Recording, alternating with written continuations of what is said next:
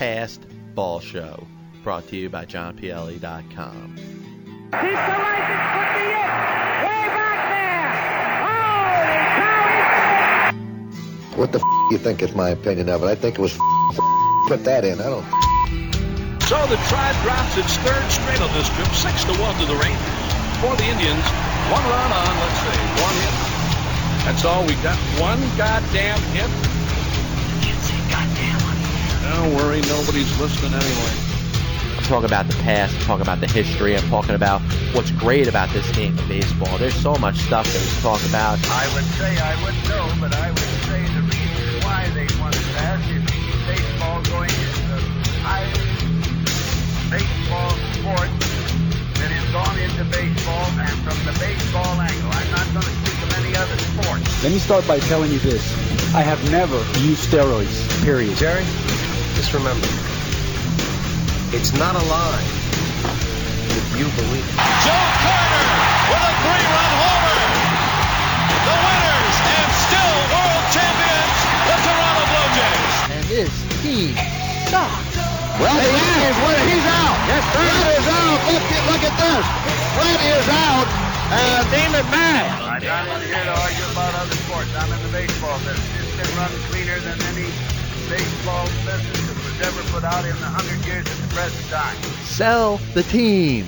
Oh, yeah, welcome aboard John PLA Passball Show, MTR Radio Network, hour two of the program. And we're going to jump right into an interview that I recorded with former Major League pitcher Jerry Casale. And Jerry is known for a restaurant that he owned after he was done playing in New York City. He was born in Brooklyn and grew up a Brooklyn Dodgers fan, and he ends up uh, being drafted uh, in the major leagues, makes his major league debut with the Boston Red Sox in 1958 to 1960, with the Angels in 61, with the Tigers in 61 and 62. One thing that kind of stands out is the fact that he was a very good hitter.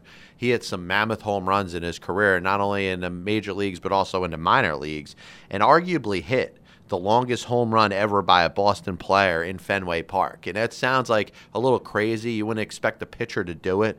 But apparently in 1959, he hit a bomb of a home run against Russ Kemmerer. And it's, it's told by a bunch of different people that this may have been one of the longest, if not the longest, home run ever hit at Fenway Park. And, you know, who would have thought that a pitcher would hit one that would even be in the top five or top 10, let alone close to arguably the, the biggest shot or the longest shot at Fenway Park? But, you know, here's a guy that in, in 1963 played in the minor leagues with the New York Mets organization before ended up hanging it up. And obviously his calling was the food service and running a restaurant, which he did for many, many years. And it became a kind of a landing spot, a spot where a lot of players, a lot of uh, professional athletes, a lot of well-known people ended up coming in to, you know, for the food and to have a restaurant that goes on and becomes as successful as it was for that long. You obviously have to have something right. So Jerry Casale.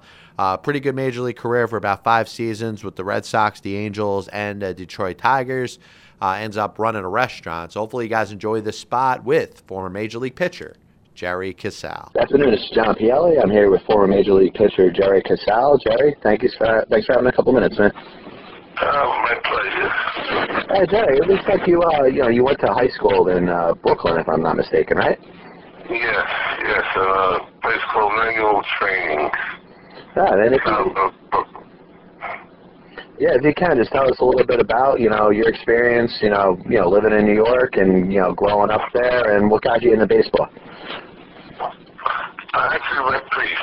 We were uh, a priest in our church when I was young. You, you got me on the side. You see that I, I had a good arm. You know, playing up in the, in the church, I was, I was I was gifted a little bit with basketball, football, and baseball. You know. Yeah. So he stayed with me, kept me off the streets, and uh, and uh, uh, I uh, I fell in love. One day, my brother took me to see the Brooklyn Dodgers, and I got to see them, uh, and then and this uh, just hit me. I said, I want to do that. One of these days, I want to uh, wear that uniform. That's all. That was a Brooklyn of thing going on. This, that was my love, John. I, and any game they played, I listen to anytime I can get a little money together when I went to see a game. I just love them. Yeah, that's awesome. And, and the Brooklyn Dodgers knowledge, uh, you know, and one day, uh, I was when I graduated school, high school, they asked me to come in. Uh, throw batting practice. And the, the owner of the big shots wanted to see, you know, look at me because back in those days they were throwing a few bucks around for the bonuses and also the, the, the scarf can agree to do that. So uh, I think it was Branch Rickey, Branch Rickey, yeah. And he wanted to see me throw, so that was a big thrill for me, being in the dressing with the Dodgers in the clubhouse. And this was in what, 1951. Yeah, that's awesome. Yeah. And uh, the first batter they wanted me to pitch batting practice to was Roy Campanella.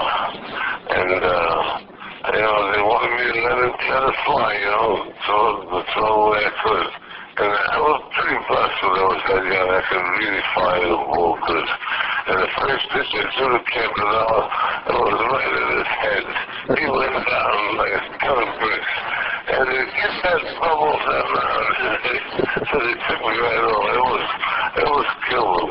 But, uh, but that's when I threw the five lines to them, you. And they got a chance to see me work.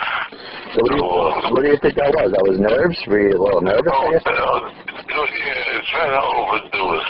Well, I, I, you know, I reached back for a little extra. I took my eyes off the, off the catcher and I just let it go. And, uh, wow.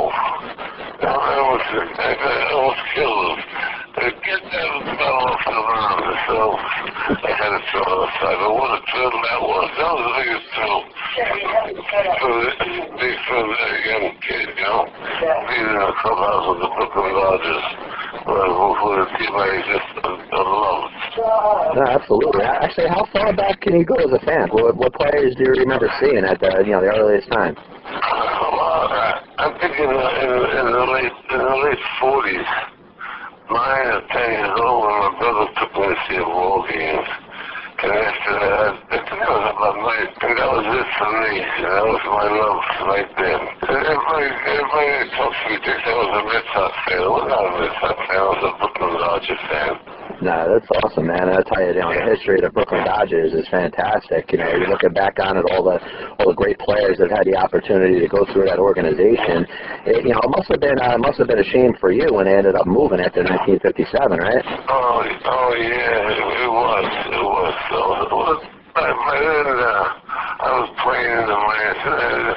I wasn't, you know, I wasn't living my life just for the Brooklyn Dodgers anymore. But, but you know, spring training, and that was a big thrill for me. You know, facing the Dodgers in spring training, and uh, in that game, we won the game, and uh, and Gil Hodges did a home off of me. So I didn't feel bad about that either. yeah, it kind of made a little uh, transition to what you what you grew up, you know, rooting for as a fan. I lived and breathed every second just of that team. And uh, someday I wanted to play with them, but I forgot that so as I got older, they got older. They were both of them gone, you know. But in 1960, I was with the Red Sox, uh, we ended up, I ended up being very good friends with Bobby Thomson. He was with us in 1960. Yeah.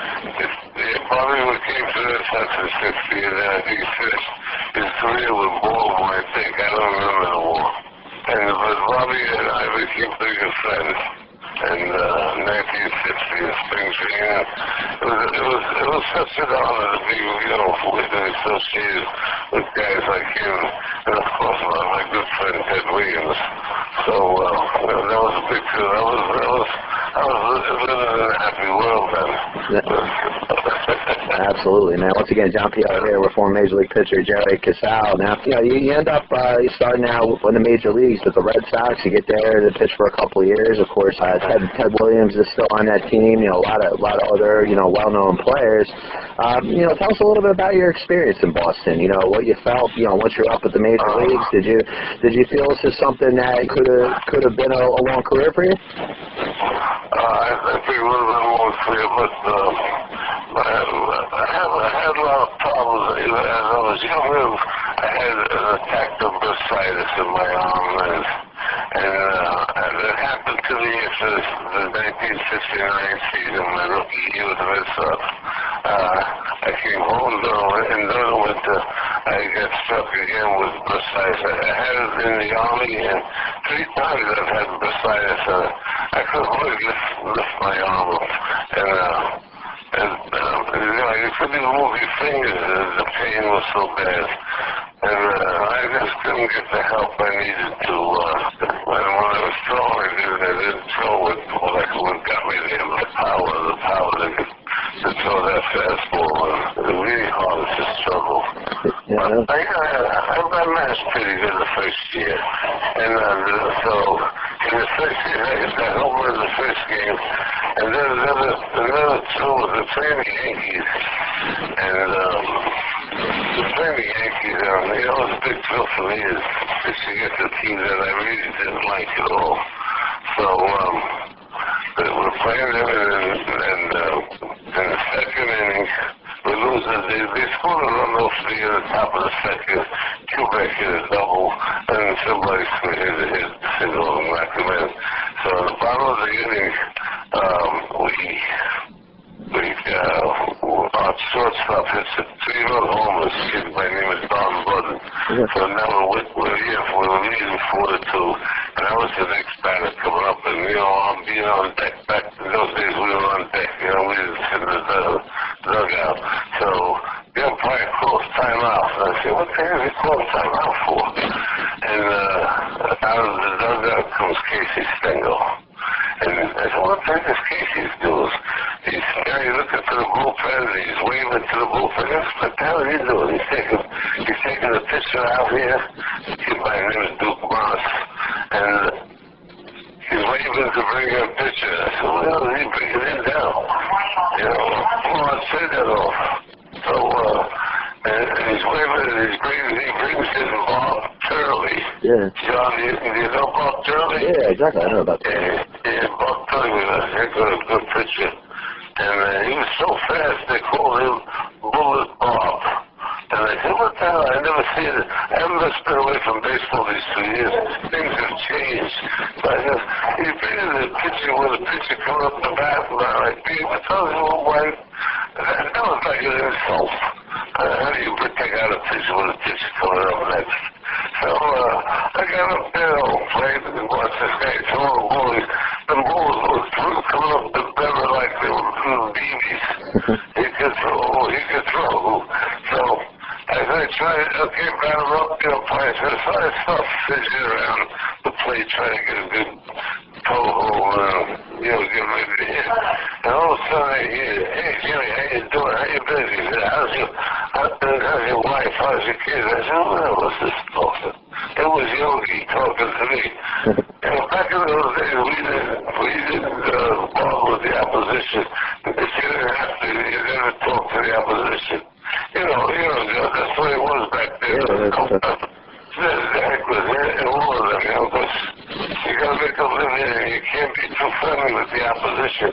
So he's talking how's my wife, how's the kids, how am I doing, and, and good to see him playing baseball again because how he does lately on me. And I didn't want to talk, listen to him, but you know, as a young fella, I got a little caught up listening to Yogi. Uh, Yogi Venice talking to me.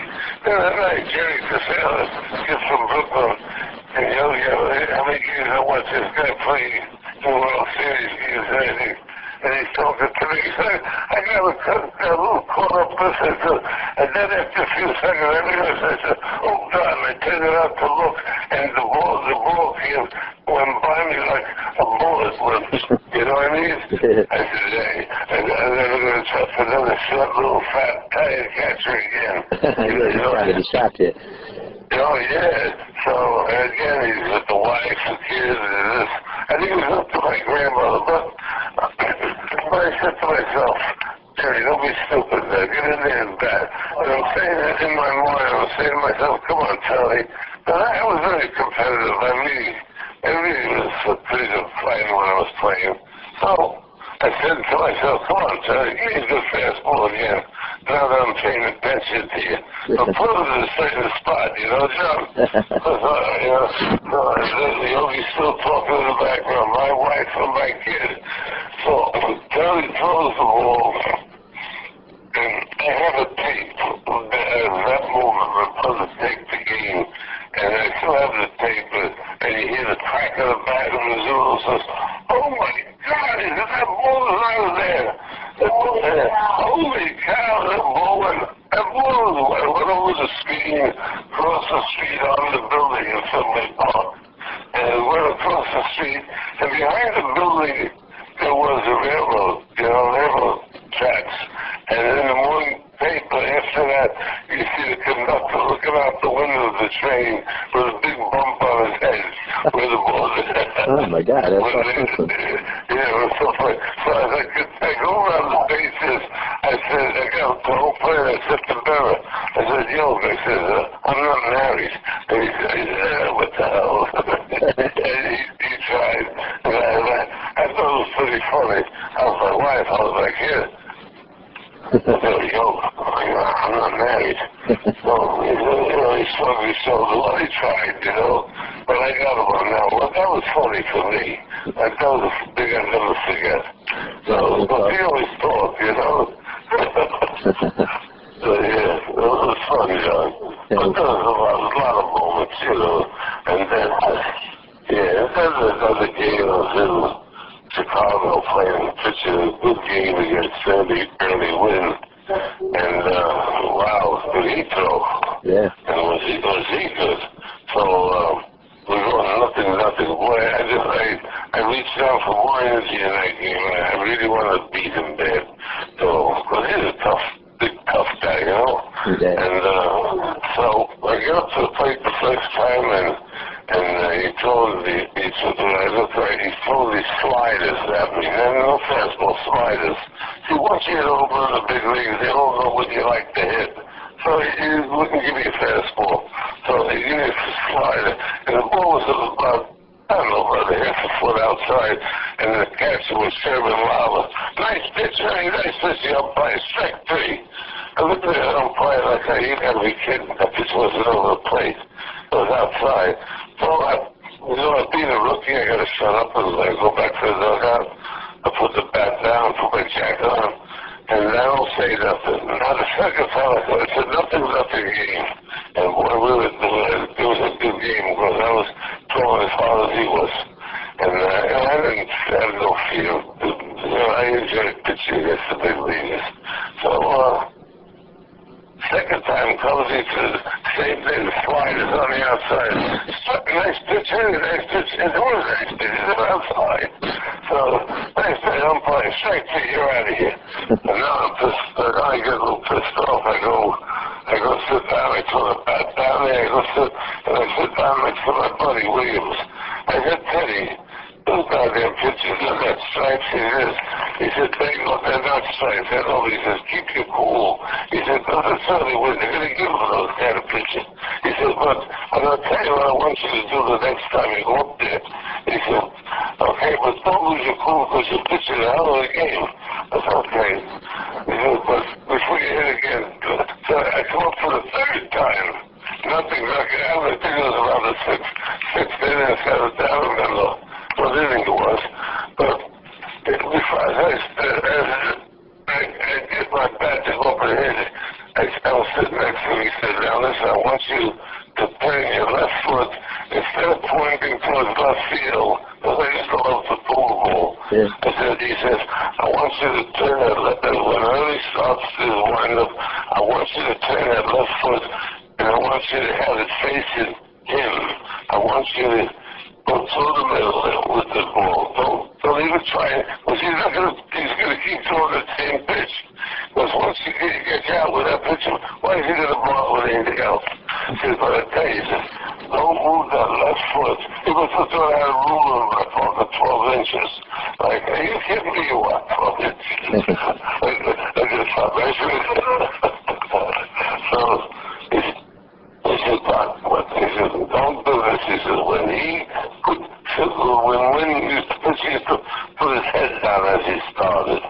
So he said, when he puts his head down, I want you to take that left foot and face it towards him. He says, don't throw the middle. Okay. Because if he, if he sees you moving before then, he's going to stick one in your ear. But that's where he was. So I said, okay, me. So uh, I did exactly what he told me to. That Friday they've been calling me out on the same pitch.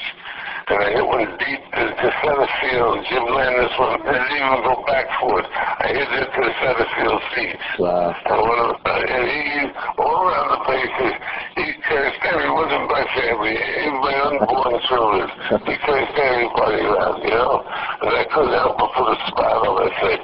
I got to the dugout with Billy Williams, and thanks for one day, That's awesome.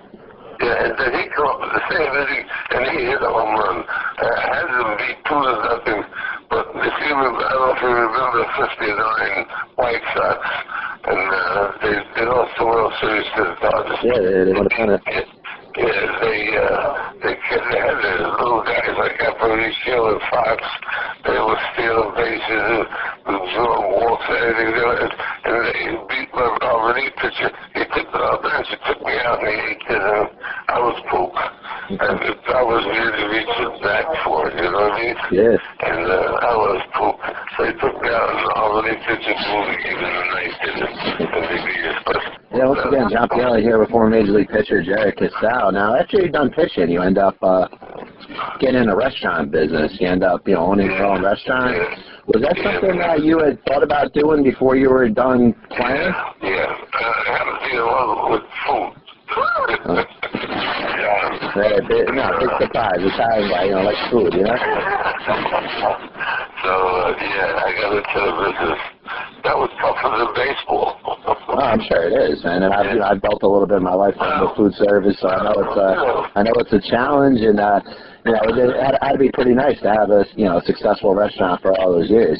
We, we had a, restaurant a, uh, on 34th Street in the east side, and uh, I got to see some of the players who guys that I did when I was playing ball, you know. But, uh, uh, we, we were that close to Madison Big Arms. Uh, I've become very good friends with Phil Esposito, the, the hockey player. Yes. And, yeah, and so being Italian, who he, he used to love that place. He used to love us. Uh, we made nice what they call pasta razzoul. I don't know if you know what that is. John. Yeah, it is. Yeah, well, I'm not going to be, you know, we made that very good. But we had a lot of good stuff. So we got to see some of the guys, and we got to meet a lot of other, other big shop people like Giuliani used to come and eat with me all the time. And, uh, and Bobby Murcer was, I believe it or not, a Yankee. Ended up my best friend for 15 years. Bobby was, was with me all the time. And uh, that was a thrill. So we met, we had so many nice people coming, all the hockey teams just to come and eat with me. We had, it was, that was a good part. It, it, it kept me thinking about when I was playing ball instead of me getting old and bouncy, which I am now. And uh, so uh, it, was, it was a great thrill, you know, going through it was a great experience. Yeah, no question.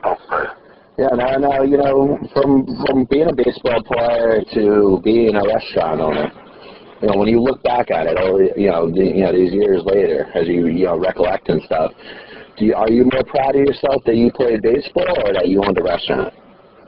Well, you know, I get still get a lot of fan mail after, after all these years.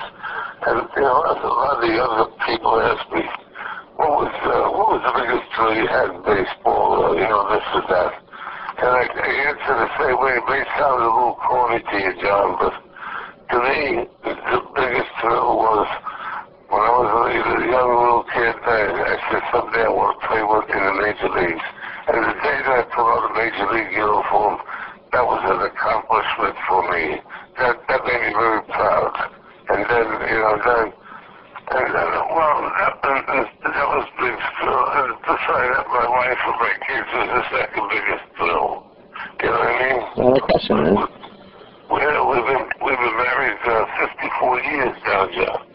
John. That's, that's, awesome, man. Yeah, how she put up all these years, I don't know. Because I was pretty, pretty down and depressed and grouchy after baseball because, you know, that was my whole life growing up. I wanted to be a baseball player. And, uh, you know, so I couldn't find the one that did. At that level, you know. Minor leagues, I was very good. I was always good in the minor leagues. After the first two years, I, I, became I became a pretty good pitcher. I, started in low class classifications, C ball, B ball back then. And then uh, once I got to A ball, then I started finding myself.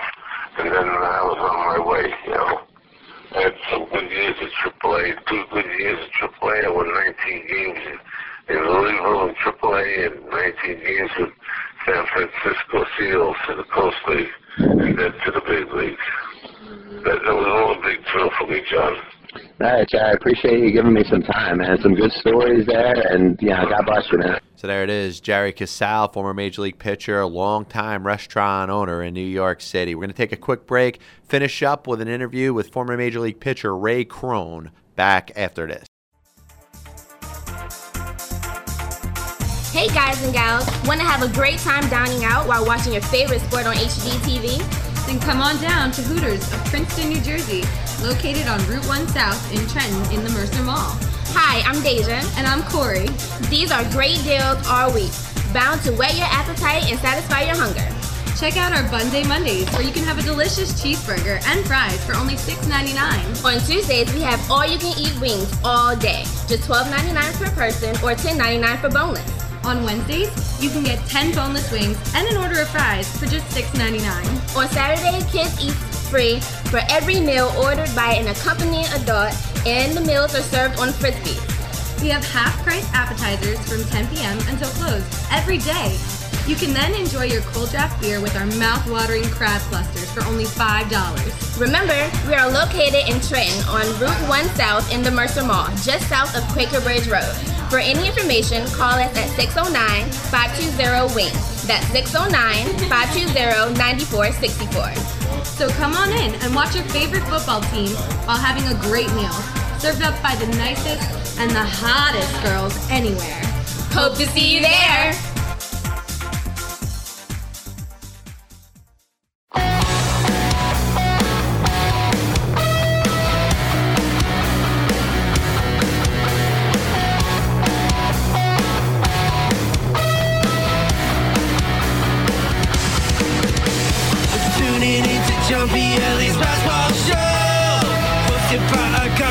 Pielli. Tuning into John basketball show at.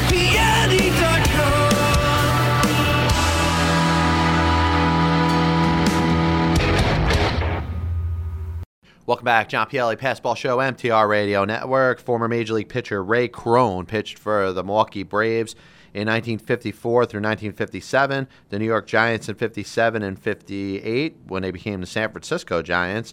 Stayed in the minors till 1961, was traded with Bobby Thomson and Danny O'Connell uh, for Red Schoendienst. And obviously, the move uh, from Boston to Milwaukee and New York to San Francisco, two things that he experienced firsthand. In addition, he pitched an 18 inning game um, through, you know, in the minor leagues, 18 full innings, went out there, finished the game, and in 1953 was 19 and 11 with a 2.38 ERA in AAA Jacksonville. So hopefully you guys enjoy this spot. Former Major League pitcher Ray Crone. Good afternoon, it's John Pielli. I'm here with former Major League pitcher Ray Crone. Ray, thanks for having a couple minutes today. Okay, glad to do it. Uh, first off, uh, out of thousands of names, how'd you pick mine? Yeah, of course, right. Of course, you had a chance to pitch, you know, a little bit in the big leagues from 1954 to 1958. But yeah, you were you before the 1949 season. You signed as an amateur free agent with the Boston Braves. If you can, just tell tell me a little bit about you know what was going on at that time and you know what what led you into baseball and how you know you ended up becoming signed in 1949. Uh, playing. Uh, there was no little league at that time, but they uh, in Memphis, Tennessee, where I grew up, they had these service clubs like Kiwanis and Lions, and they used to sponsor teams around Memphis. And uh, it was kind of a grade school thing. So in seventh grade, I guess eighth. So that's where I started. Started out as a shortstop, and then. Um, when I was playing shortstop, this is kind of not my personality, but uh, when I was out there in the field, I used to say to myself, I can pitch better than these guys who were on my team, you know. so eventually I wound up pitching. And uh, then I went to Christian Brothers High School in Memphis, and we had a pretty good team. We won state a couple times, and also played uh, a good American Legion team. And we won state there three times and went to North Carolina for regionals. And it was a funny thing because it was double elimination, about six other states that gathered in North Carolina. And uh, every time we went up there, we lost the first game. So we never were able to battle back and win the thing, which was kept was sent us to nationals. But the first uh, time we went up there in 1946, uh, I started the first game and it was tied at the end of nine innings and we went 18 innings. Wow. The coach would be put in prison for doing that to me. yeah, no question. You know, when you when you ended up pitching in that game, you know, you obviously you mentioned you came in in relief and you you know you ended up uh, sticking it out. No, I pitched the whole 18, 18 innings. Oh wow, you pitched the whole 18 innings. So how how many how many pitches would you think that you threw? I'm sure you weren't really keeping track, but you know, you think No, you, I have no idea. well, you, My, I don't remember that much about it. I remember the only thing I remember about it was I was on third base in the ninth inning, and the guy hit a fly ball to left, and I was trying to score, and I didn't slide or something, and it was out. We were one three game. So I don't remember much. My my brother told me later that I pitched no hit, no run game from the sixth to the sixteenth or something like that. oh wow. Uh, anyway, that's just kind of a neat story. Yeah, no Uh, question. And like I said, uh, we went back twice more, and we always, the next time up there, of course, it was all little towns in Kannapolis and Shelby and towns you don't hear much about. Because of the rabbit, the, the citizenry there were rabbit fans, and course they, so the next time we went up there, the old guy saying, I'm betting on that kid from Memphis, you know, he could, so I lost again, but it wasn't, it wasn't a unusual game, but. Yeah, So anyway, uh, in the prep school there, uh, I was noticing some scouts around, and uh, uh, but it, there was no draft then, and it wasn't all. You didn't sit around thinking how much money you were going to get and all that stuff. You just you liked the game, and I didn't have any uh, aspirations as far as college. And college teams in those days didn't hardly even recruit you. They they only played like 18, 20 games. It was it was not a big deal. The only uh, college sports then was probably football, where they re- recruit you. But anyway, I had no reason to go to college. I didn't so. The Boston Braves scout, he was from Cullman, Alabama, and uh, he had probably big territory. He saw me pitch several times, I guess. So the night, the day after I graduated from high school, I signed with Boston. Yeah, and of course, you know, you end up kind of going up the uh, the minor league ladder with the with the Braves organization, and you know, you have a lot of success. Um, was this something, you know, obviously, you know, you're, you're pitching, you know, in a, on a professional level, you obviously have the confidence that exists with you, but, you know, from, from what you kind of recollect on, it kind of, you know, went the way you wanted it to, right, throughout the minor leagues? Yeah, pretty much. Uh, you, you know, you didn't make any money then. Uh, like I was making two hundred dollars a month. Up on a couple, let's see, two dollars a day meal money. It was just a different era.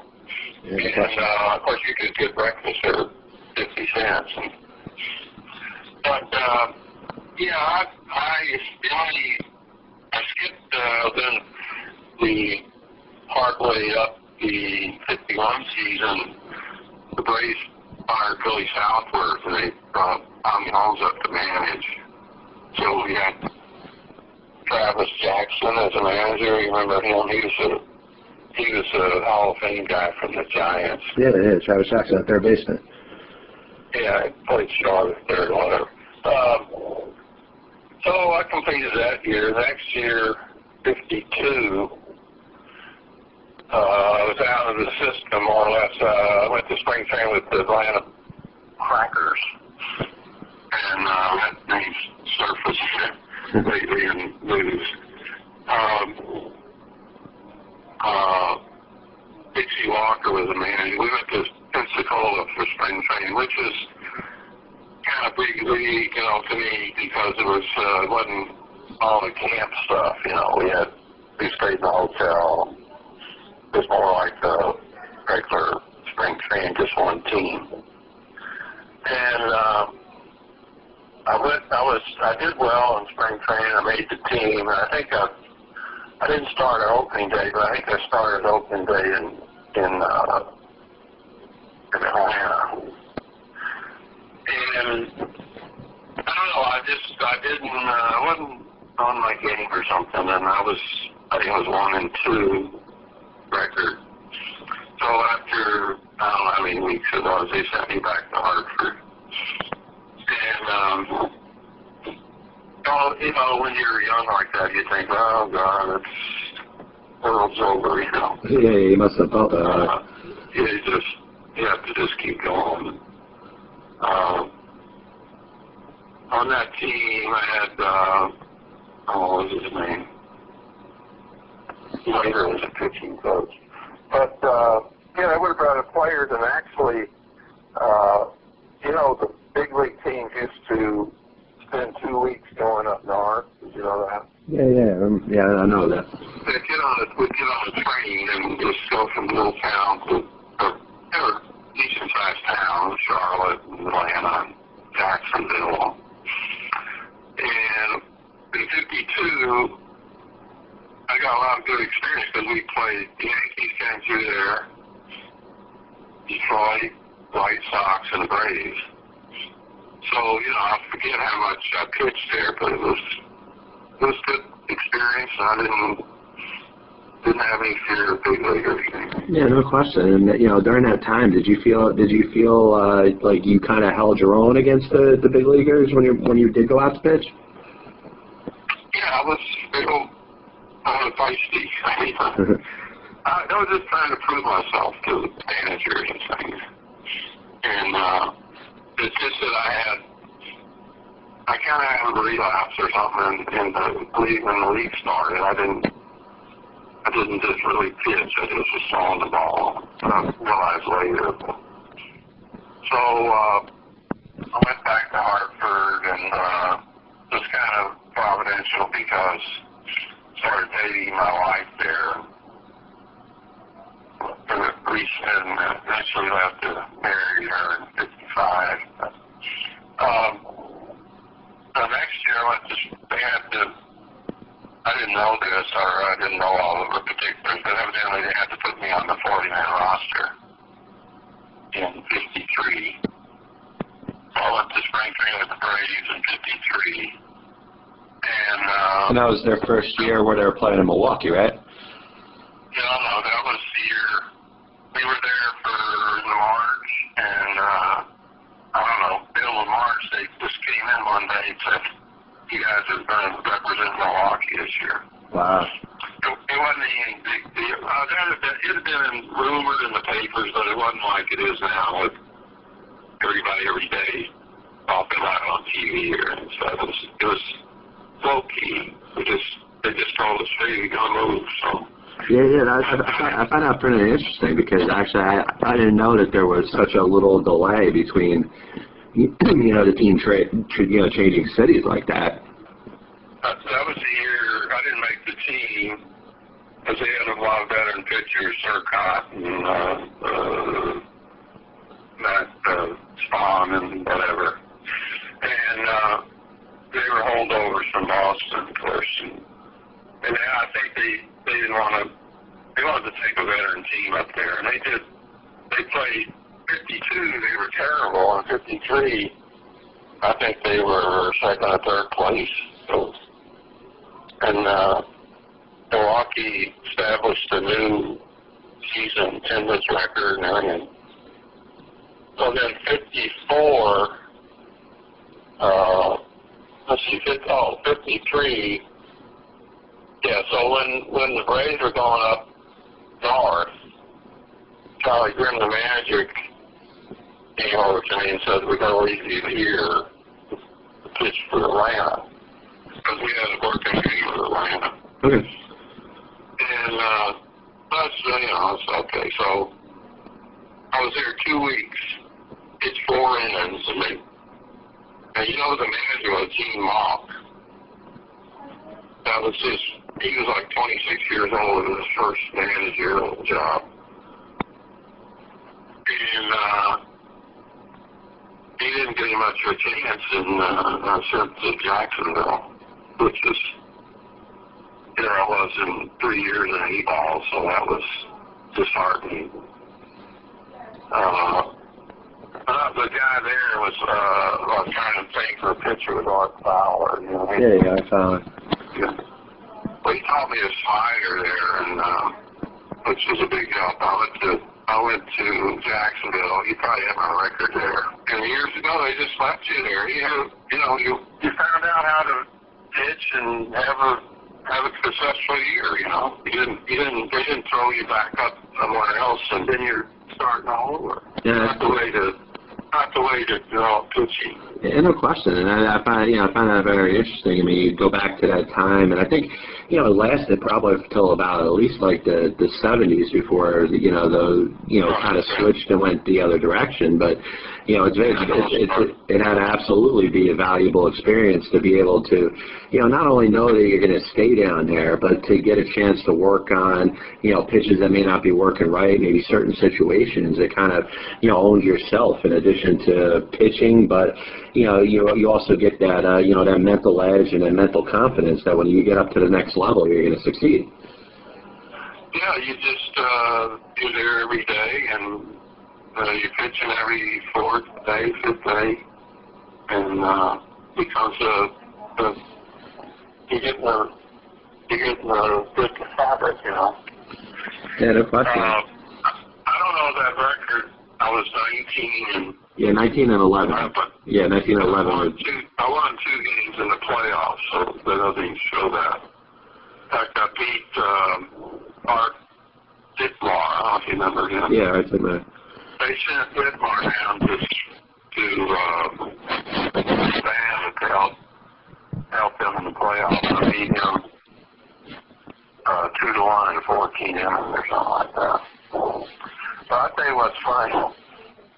I was 19 wins, and we had we finished up in Savannah. Me saying anything about win, winning 20 games. I don't even think I thought about it.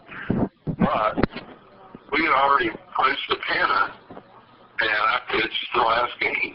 I mean, I don't think of anybody doing that now. I'd already pitched 250 innings. Yeah, no question. It was, it was my turn, so that I was out there. And, um, and you know, that playoffs coming up, and so they knew the pitchers could have used the rest, but nobody thought about that. Yeah, once again, John Pielli here with former Major League pitcher Ray Crone. Now, of course, you have that, you know, you, you have that uh, kind of a statement season in 1953 that you just talked about. You end up making your Major League debut the next year in 1954. Um, you're on a, you know, you're part of a pitching staff. Of course, you spent some time in the minors with Toledo that year, but you know, you come up to the majors. You're on a staff that's got Warren Spahn, Lew Burdette, you know, and of course, you know, offensive players like a young Henry Aaron and you know Eddie Mathews. Um, you know, how, how did it feel for you to finally be up with the big club and you know having a chance to prove yourself at that level? Well, it's not, it's uh, not what people think. Uh, yeah, I've been in spring training with those guys two years, so I was, I was kind of confident. Didn't, it wasn't like I some guys had brought up the first time they ever see a big league game, but that wasn't the case with me. Yeah, no question. So I've seen, you know, I've been with those guys, or, and of course I've been sent out once, but I still knew the situation. And uh, another thing I wanted to ask you, which I think is kind of funny, uh, the 19 and 11. What is that? 19. That's 30 starts. Uh, 31. Yeah, it says you made 31 starts. You pitched in 33 games total. Yeah. So I got a. I didn't get any breaks. I got a, a, a decision in almost every one of my starts. Yeah, yeah, that, that's amazing. I mean, you don't see that happen too often. And I mean, I, they didn't keep it in regards to the stats. They didn't keep track of complete games in a lot of the different leagues. So I'm sure, you know, you probably you completed probably I would assume more of the games than you didn't. Yeah, I looked it up. I mean, I divided the innings into starts, and it was eight point something. Yeah, yeah. So you would figure the majority of them were probably complete Yeah. games, 20 plus at least. But anyway, getting back to that, uh, Henry Aaron was our second baseman there in Jacksonville. And uh, now, did you see, uh, you know, did you see the, the the player that he ended up becoming? I'm sure, you know, he had some power. Well, I have no idea he could hit Babe Ruth's record. no, I don't think anybody did. He was a line drive hitter. He, was, he didn't hit towering home runs or anything like that. You know, he's a contact hitter mostly. So you thought, I never even thought about it. I, I didn't look at it. And I, didn't, I wasn't a scouting player. I just, I just took what happened. You know, I, and I thought, I didn't have any idea he couldn't. I thought he could play second base regularly, reasonably well. But so anyway, well, he did three. We had we had three black guys, and uh, Savannah had two. That was the only colored people players in the league. So it was quite it was quite remarkable because they broke the it was the deep south, you know, it was it was something. And uh, so then uh, that winter, I got a call from Braves. Here I pitched all that those innings, and they called me and said, "We got a request from Caguas in the Puerto Rican League that they wanted you to come down here and pitch." This was in November. The, the league had already started down there, but they were they were dissatisfied with one of their pitchers. So, so uh, I said, yeah, I was always always ready to renew horizons. yeah. So I said, oh, that sounds interesting. So I went down there. Henry was on that team, and he was playing right field. And that's when he, that's when they changed him over.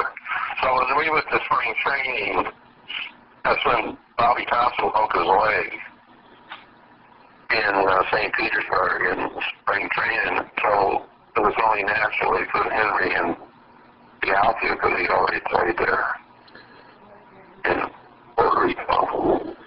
Yeah, no question. And, uh, you know, it ends up, uh, you know, working out obviously for him, but, yeah, for you as well in 1954, you end up, you know, uh, pitching pretty well for the Braves and you start to establish yourself a little bit. Um, you know, as the next couple of years go on, you know, tell us a little bit about the, you know, the trials and tribulations. Of course, you end up, um, before the, you know, in the 1957 season getting traded over to the New York Giants, right? Yeah, right.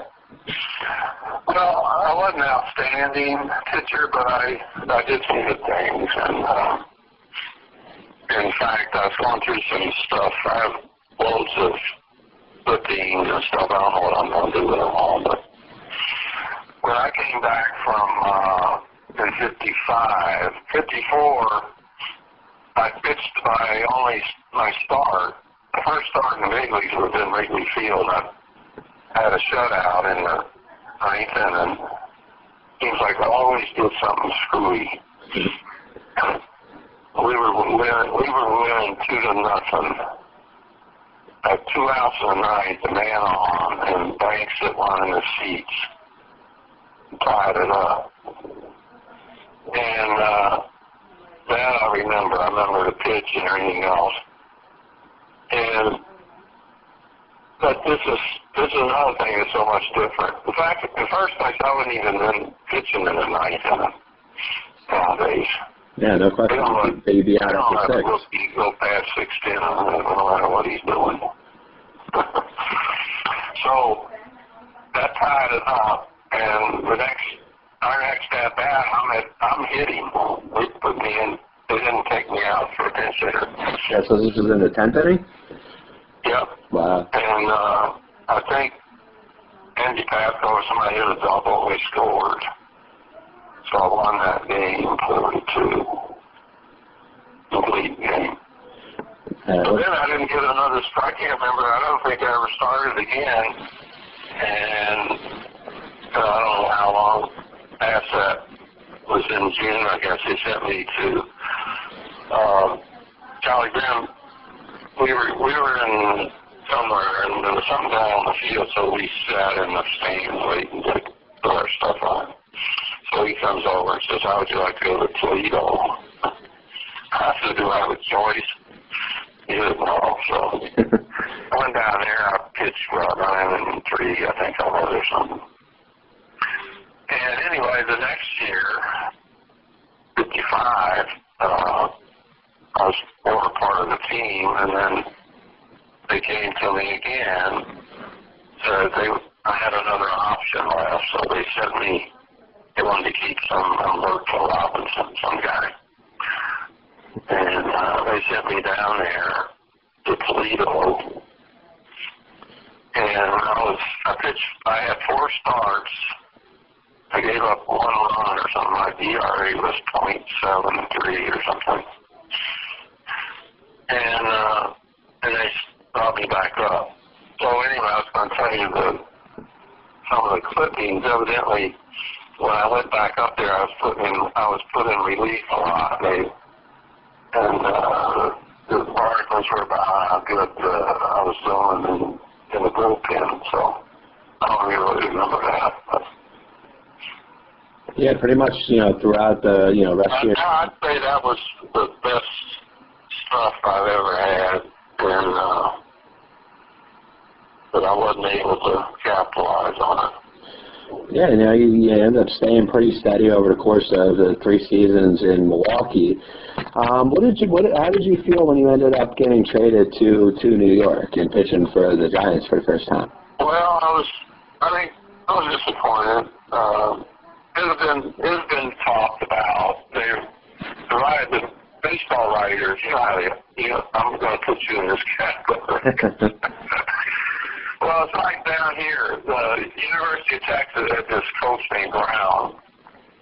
I don't know if you've been watching that. Yeah, yeah, Mack Brown. Okay, so the the the writers get these rumors going. So they're talking. Soon as soon as he doesn't beat Oklahoma, you know, they're talking about hey, he's gonna be replaced and all this. So they they turn up all this stuff, and then it's finally done, and then they write articles about how it's gonna be hard to replace Brown. Yeah, yeah, it's, it's, it's a silly thing, the whole media, and I'm not, I'm not necessarily the biggest uh, proponent of media and their narratives and the way it's, you know, especially the way it's anyway, changed.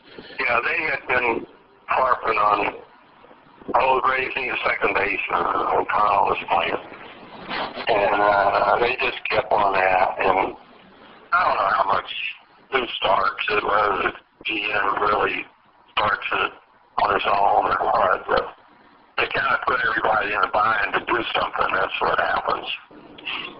So, you know, what you gonna do? Uh, not, nah, there's nothing you can do to change it, right? Listen, I want to thank you for having some time. Appreciate you giving me, uh, you know, the, the stories and a lot of, a lot of good stuff that you got into. So appreciate you giving me the time. and I want to thank you again. Okay, well, I'll be be looking for you. Great catching up with Ray right there. And a big thanks out to Pro Football Hall of Fame running back Lenny Moore and also to Major League pitchers Jerry Casale and Ray Crone for being part of the program. We'll certainly be back with you next week. John Pielli Passball Show, MTR Radio Network. Don't forget to check everything out on johnpielli.com.